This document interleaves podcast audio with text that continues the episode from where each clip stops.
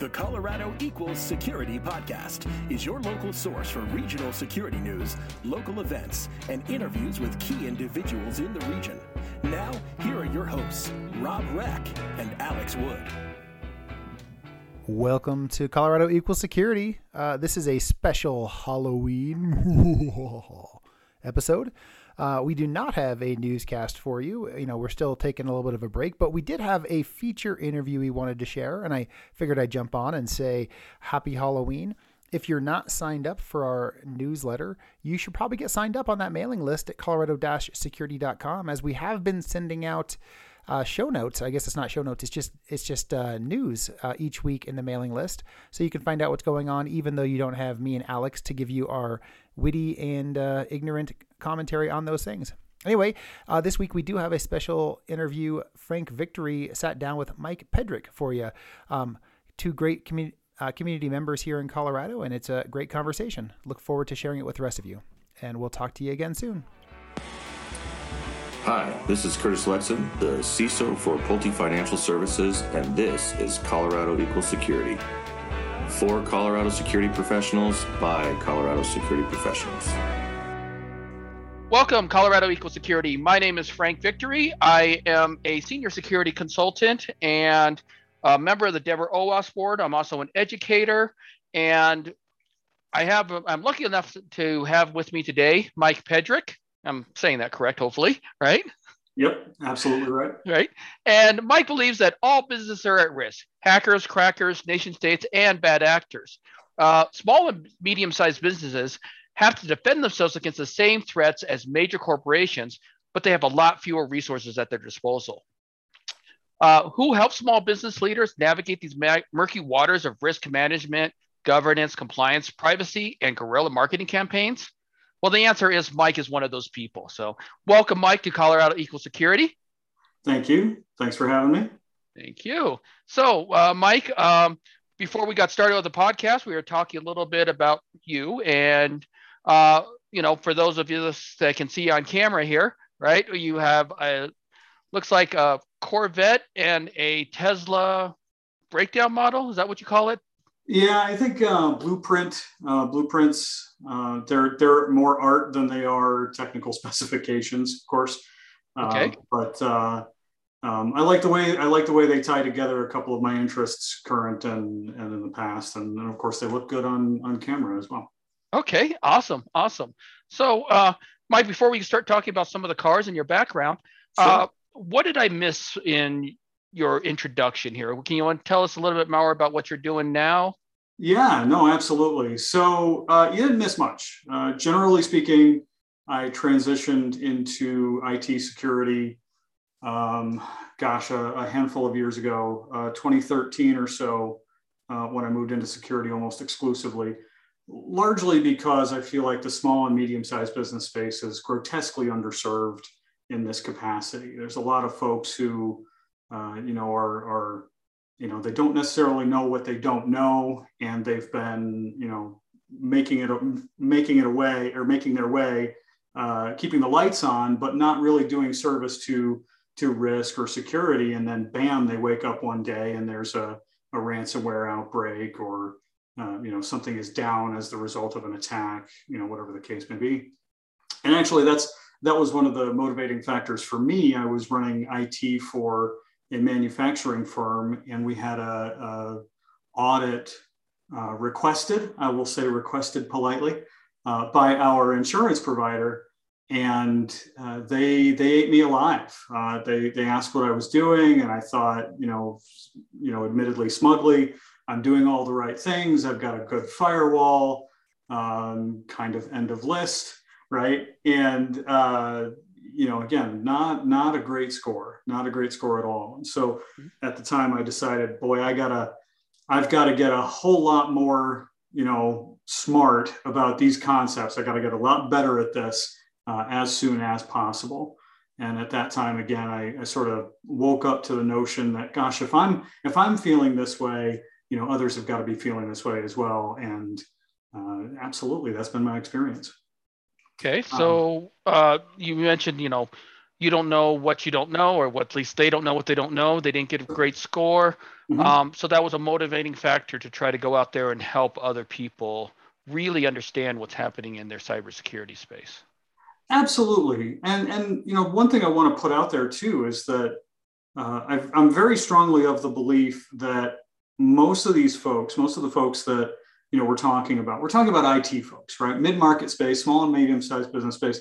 These are CIOs, CTOs, but they're often wearing just a director title because the organization doesn't have a C-suite to speak of. They're not big enough. They're not, you know, um, they're not willing to, to wear those titles, right? So these are small small organizations just trying to keep the doors open uh, to, to grow the business and, and keep going to the next day. We're not talking about the, the big guys that have seemingly limitless budgets, et cetera. Um, and, and these folks are, they want to do the right thing. They want to do, uh, they want to protect the environment. They want to make sure that everything is up and running. But it merits mention, of course, that that's a very different charter than what we talk about, right? As, as security professionals, security professionals, we have, you know, in our lexicon, we have things like forensics. We have things like, you know, uh, I want to do an analysis. I want to go through and, and you know, the, the eradication, containment. I've got that a little out of order, but anyway, uh, we we think in those terms, right?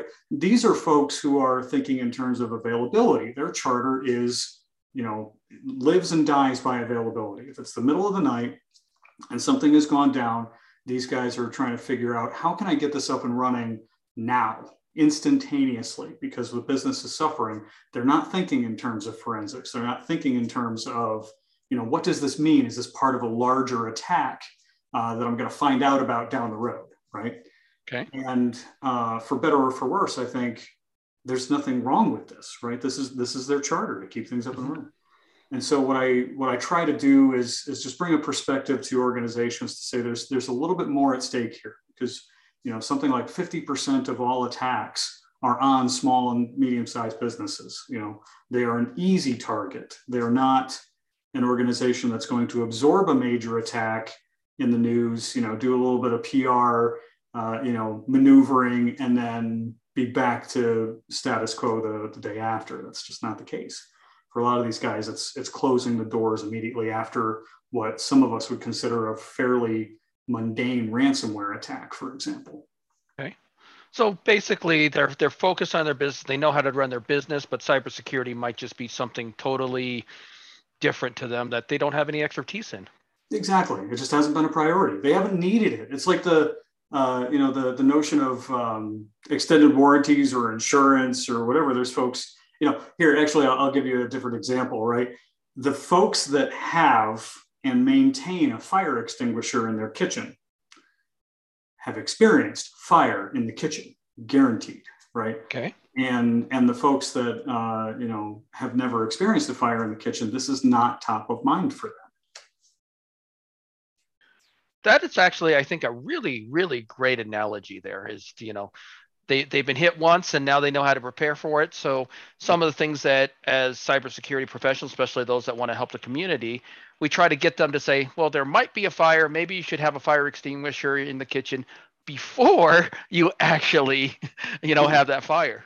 Exactly, exactly right. And that's what I try to do. And, and it's, you know, what my part of my philosophy is that uh, um, I don't try to sell FUD fear, uncertainty, and doubt. And, I, and I'm never going to threaten the client and say, if you don't sign this seven figure statement of work, gosh, I don't know what's going to happen. You know, the, the Russians are going to come in or, or you know, whatever.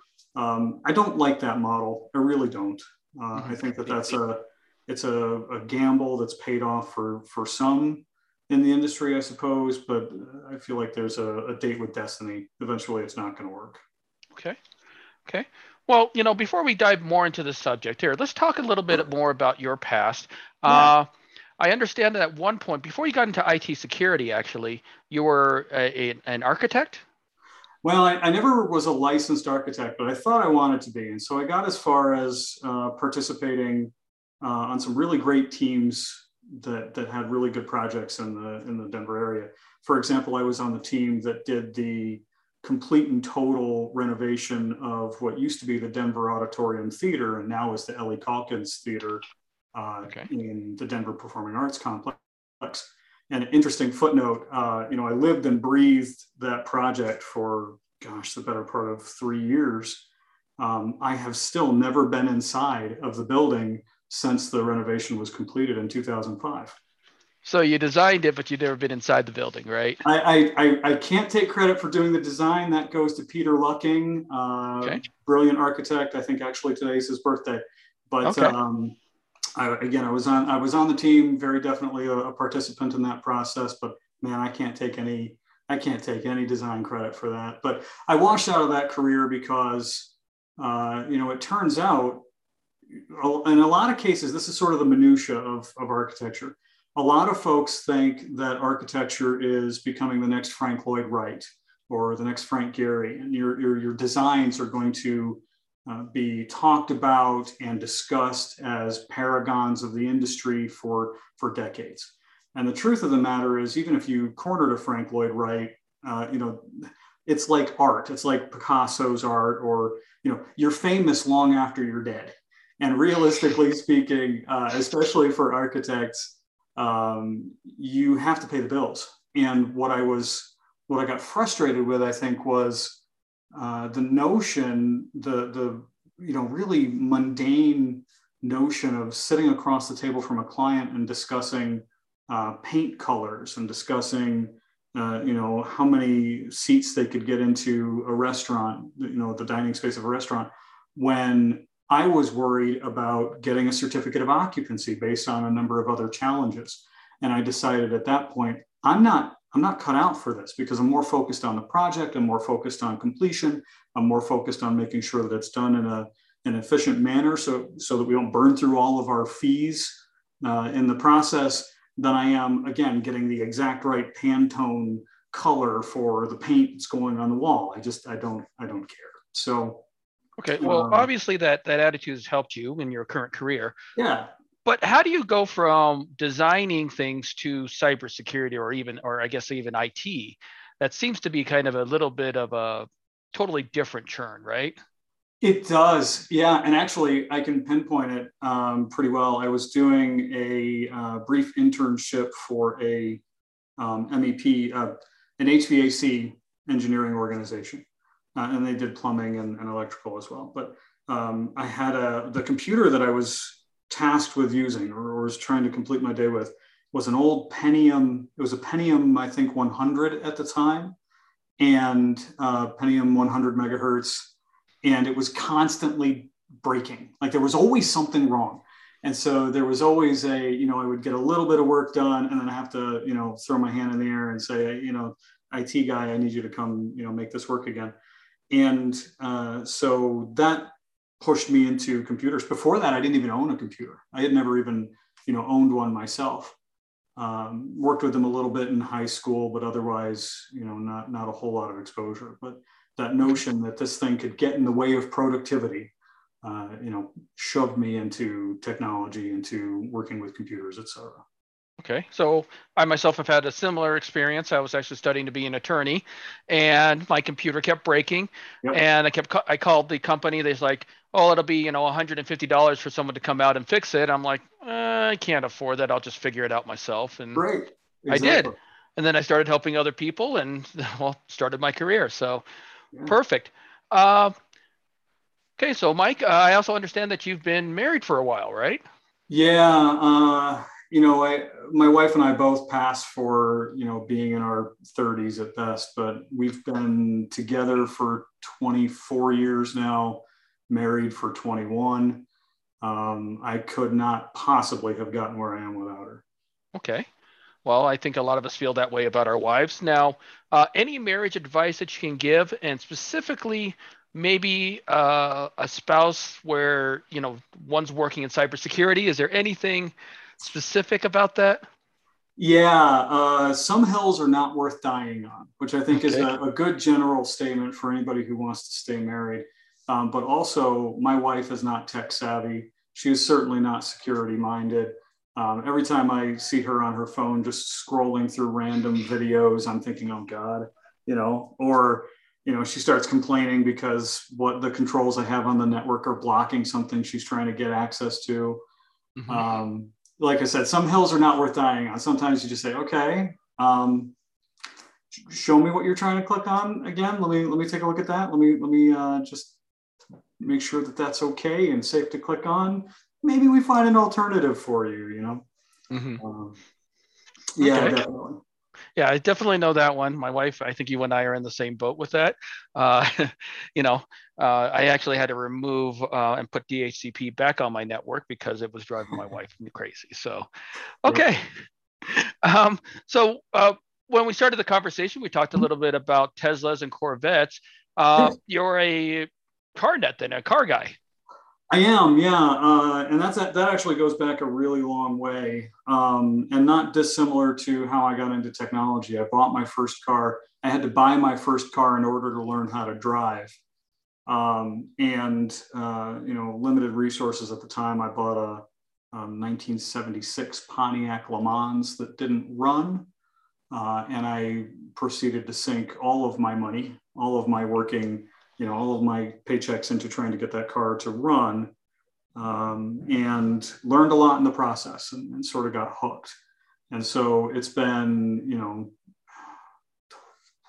25 26 years something like that. Uh, since then that very seldomly do i leave a car alone right? Like i'll, I'll buy cars and I'll, I'll you know hey i'm gonna um, modify it in some fashion. I'm wrenching in the garage. I have friends come over and and we have uh, you know you know drink beer and tell jokes and throw wrenches around the garage and cuss and swear a lot um, and And, and actually might work on the car at one point, right? yeah, yeah sometimes right yeah exactly. Sometimes. right this this will only take an hour and then nine hours later you know it's still not done right so yeah Nine hours and maybe a case of beer, right? yeah and it's it's it's funny uh, you know you you learn somewhere along the line that you never you never modify the car that needs to get you to work the next morning because sunday night at 10.30 when you're you know you know your your forearms are are covered in grease and it's still not right you know you're just uh you're just beaten but it's it's part of the it's part of the love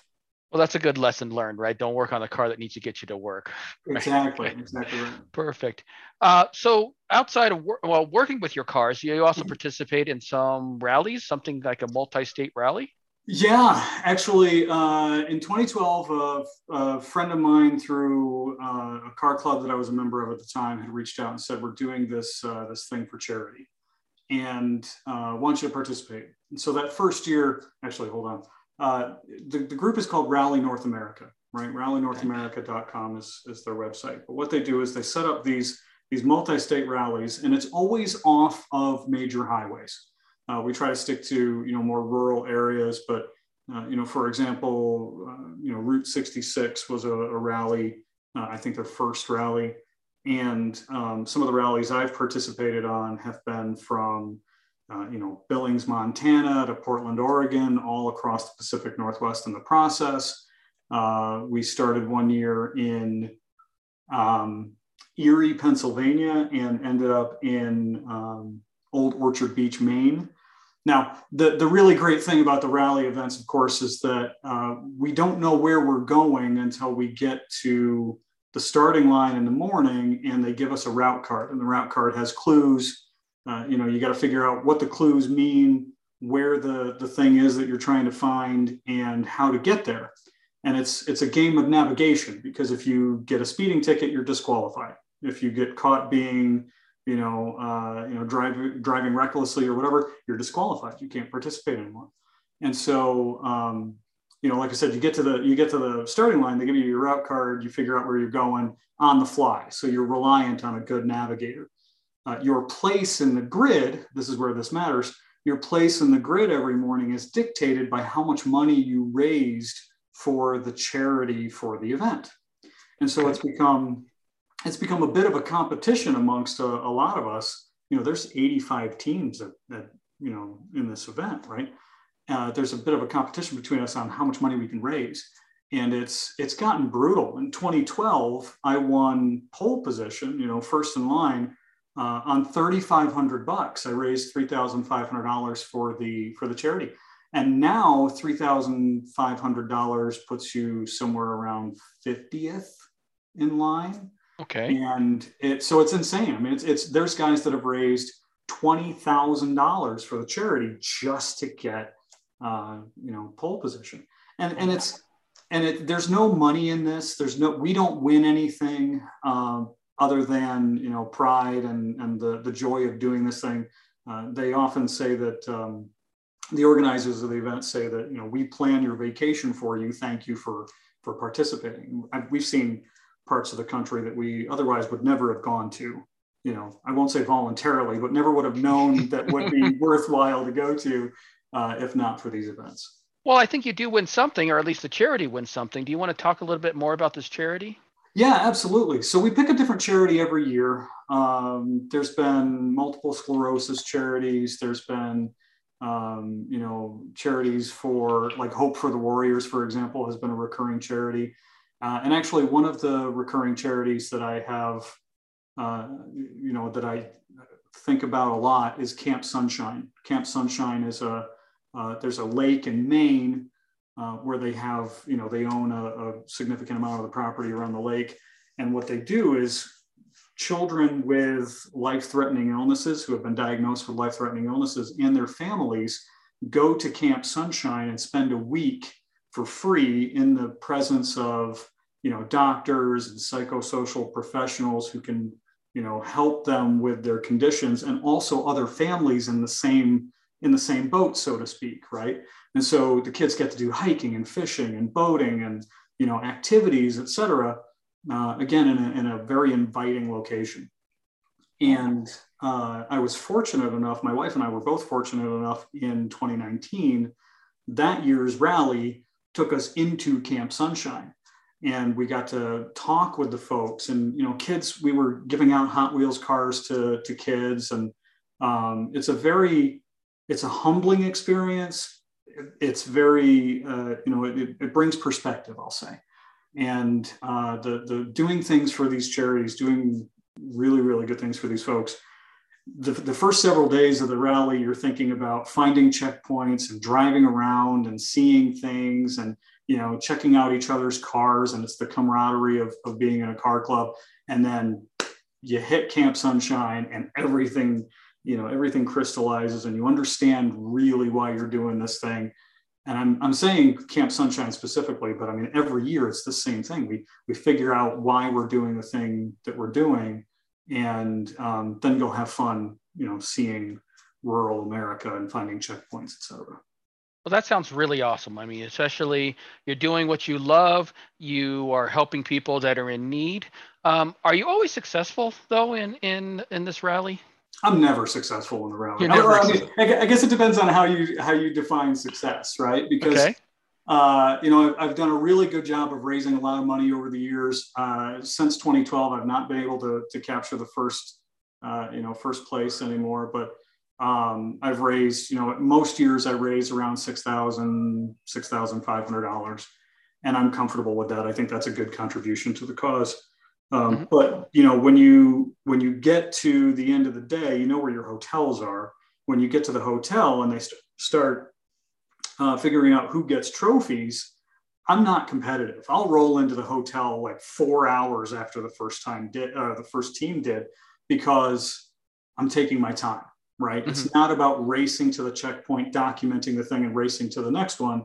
I'll I'll take a minute, look around. You know, hey, uh, this is a really, really great space. Smoky Mountains down south, for example, I spent a lot of time just take, drinking in the scenery down there um, or whatever checkpoint you're at, right? Um, the first year I tried to be competitive, I was running between checkpoints. I was gassing up as quickly as possible. And uh, I got to the first night, the first hotel, this was my first rally. And I, I you know, rolled into the parking lot, you know, uh, Smokey and the Bandit style, you know, and run up to the to the hotel, and I'm 13th, 13th in line. I was like, what the heck? I did a mm-hmm. drive-through for lunch. I ran between the checkpoints. I kind of bent the speed limit between places. Uh, how am I 13th? And they clued me in. They said, you know, this is a game of navigation, and, and like feet count. You know, uh, mm-hmm. feet and seconds count. So after that first one, I decided it's it's the journey, not the destination. Okay.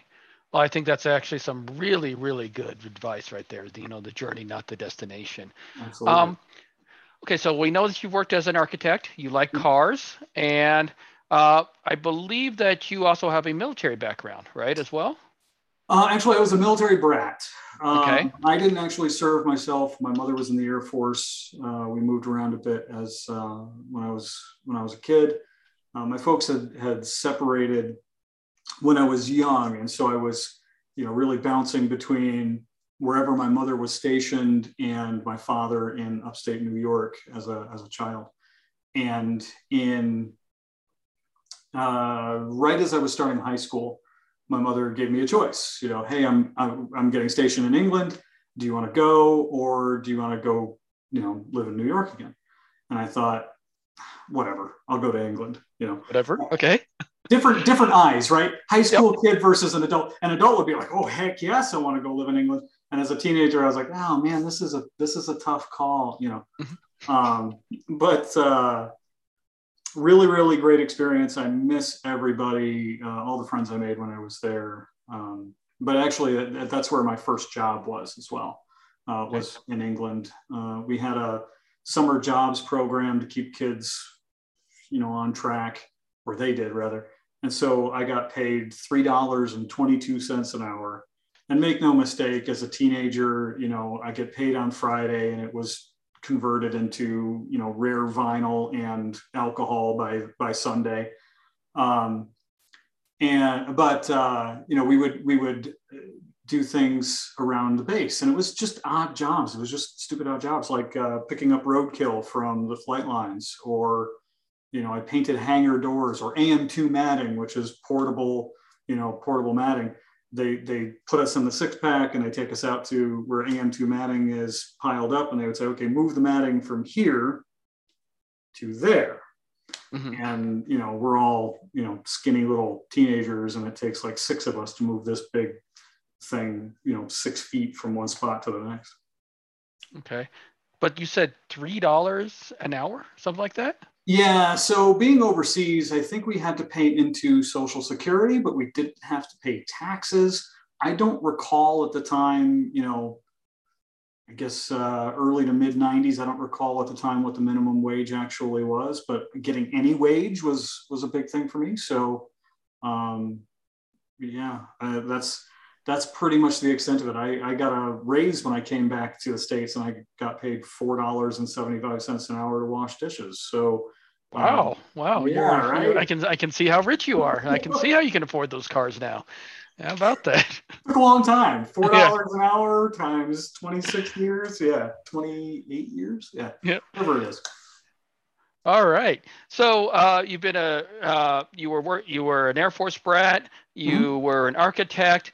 Um, but now you of course work in cybersecurity, yes. and I understand that you're a trainer for ISACA. Yes, uh, actually, um, I teach, I currently teach the CISM and the CRISC, And so I do CISM in the fall and the spring and CRISC in the summer. That's a recent addition, I guess two years ago now. Um, I guess that's recent. Um, and then I may be picking up CISA, the, the auditor cert, uh, in 2022. Okay. The, the genesis of this, I think, is that when I pursued, when I initially pursued any of those, either the CISM and CISA, the ISACA Denver chapter was providing classes under the uh, tutelage and, and, leadership of Chance Folmar. Uh, Chance is um, Front Range, Front Range Community College now. And just a, a phenomenal guy. Uh, you know, a lot of folks in the local community probably know him as man in the hat. Uh, if you see him, he's probably got his hat on, and uh, just a, a, a, super super great cat to know. And I got a lot of value out of the classes. And so the first thing right out of the gate after I earned the the CISA and the CISM was, okay, how can I help? Right? How can I how can I participate? How can I give back? And uh, started teaching CISM in 2016. And then in, somewhere in 2017, ISACA decided that trainers for their certifications need to go through an accreditation process with APMG. And um, because I'm a glutton for punishment, I said, well, shucks, I can teach CISA, CISM, and C-RISC. I'll go ahead and go through the accreditation process for all three of those. And um, and so I so I did. It's a it's a volunteer gig. Uh, we don't get paid as trainers, but it is a fantastic way to you know give back to the community, earn CPEs, network with folks, meet some really fantastic folks in the, the local community. And I just I enjoy doing it. I mean, as cliched as that sounds. Well, I think that's great. I mean, I'm I'm an educator myself, mostly on the university and the college levels. Uh, definitely give back to the community. Well, one with the Denver OWASP chapter, and well, yeah. this podcast as well, right? I'm hoping that these these podcasts help people get into their uh, get into their respective careers, help them out a little bit. Um, I do have uh, one last thing maybe for you here. Sure. Um, you know, you like to sit there and say that, you know, of course, that cybersecurity is a never-ending risk, right, or a never-ending list of things to do. Yeah. Um, you know, you focus on education, obviously, with the ISACA stuff, and you have a strong dialogue with the GRC folks as well, mm-hmm. um, or at least you think that having a strong dialogue with GRC and the executive suite is paramount. What can you close this out with and let us know what do you feel like? You know, can you explain that a bit better? Yeah, um, and, and I'll I'll start out by saying that generally speaking, and this is going to sound like textbook ISACA, uh, you know, um, propaganda. Is that the word I want to use? I'm going to go ahead. Okay. I've put it out there. I'm going to go ahead and stick with it. Uh, the uh, security is security, risk, governance, compliance, et cetera. These are business concerns. These are business processes, right?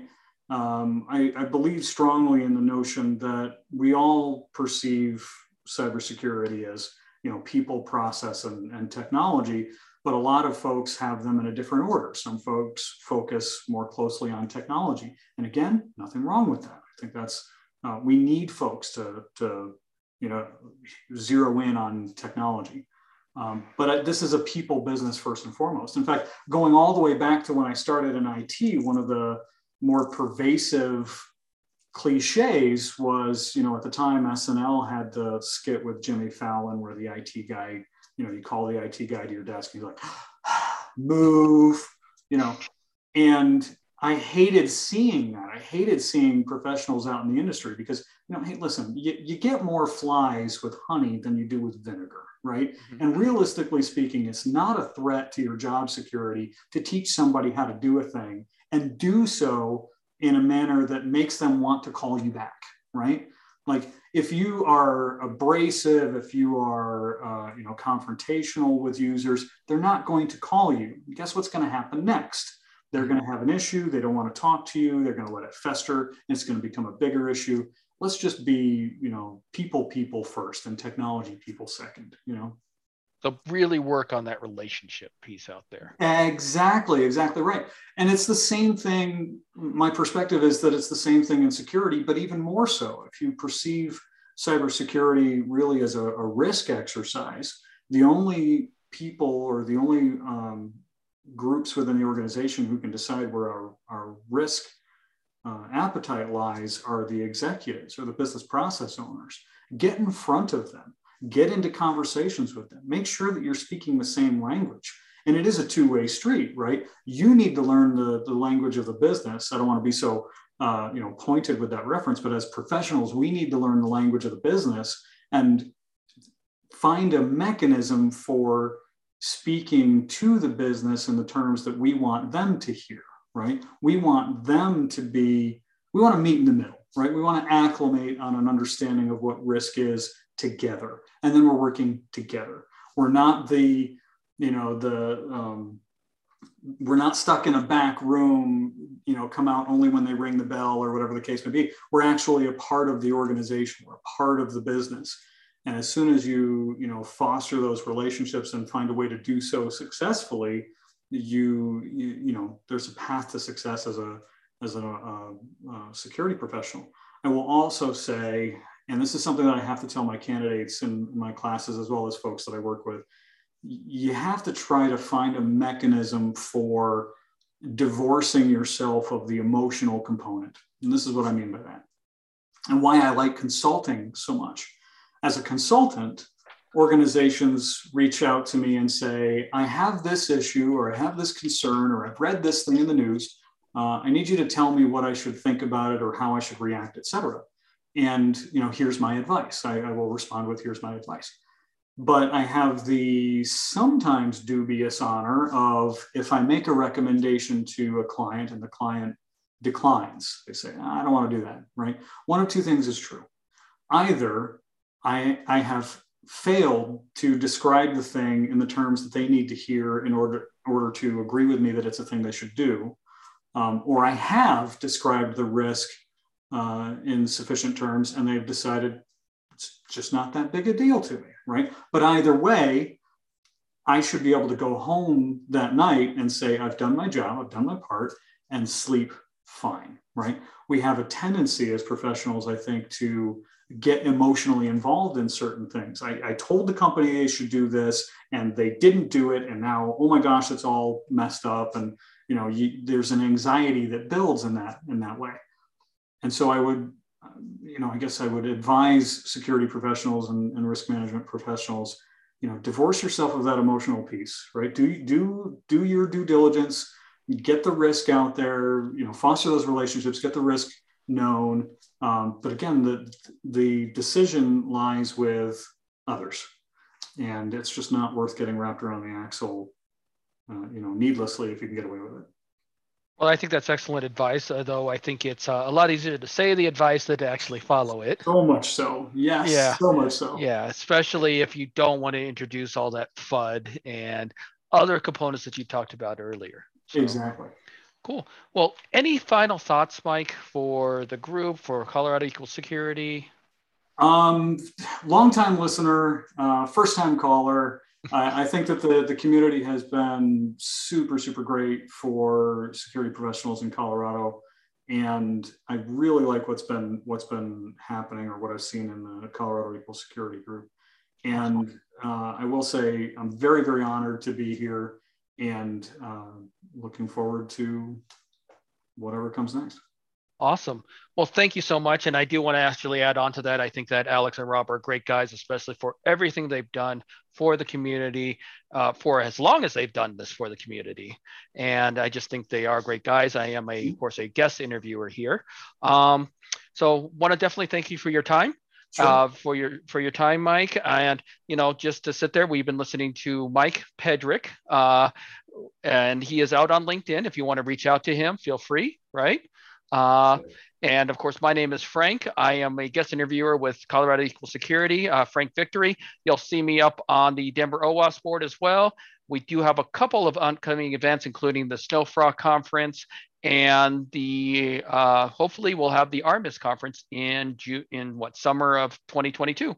So excellent. Well, thank you again for your time, Mike, and I'll see you around. Thanks, Frank. Have a great one. Thank you.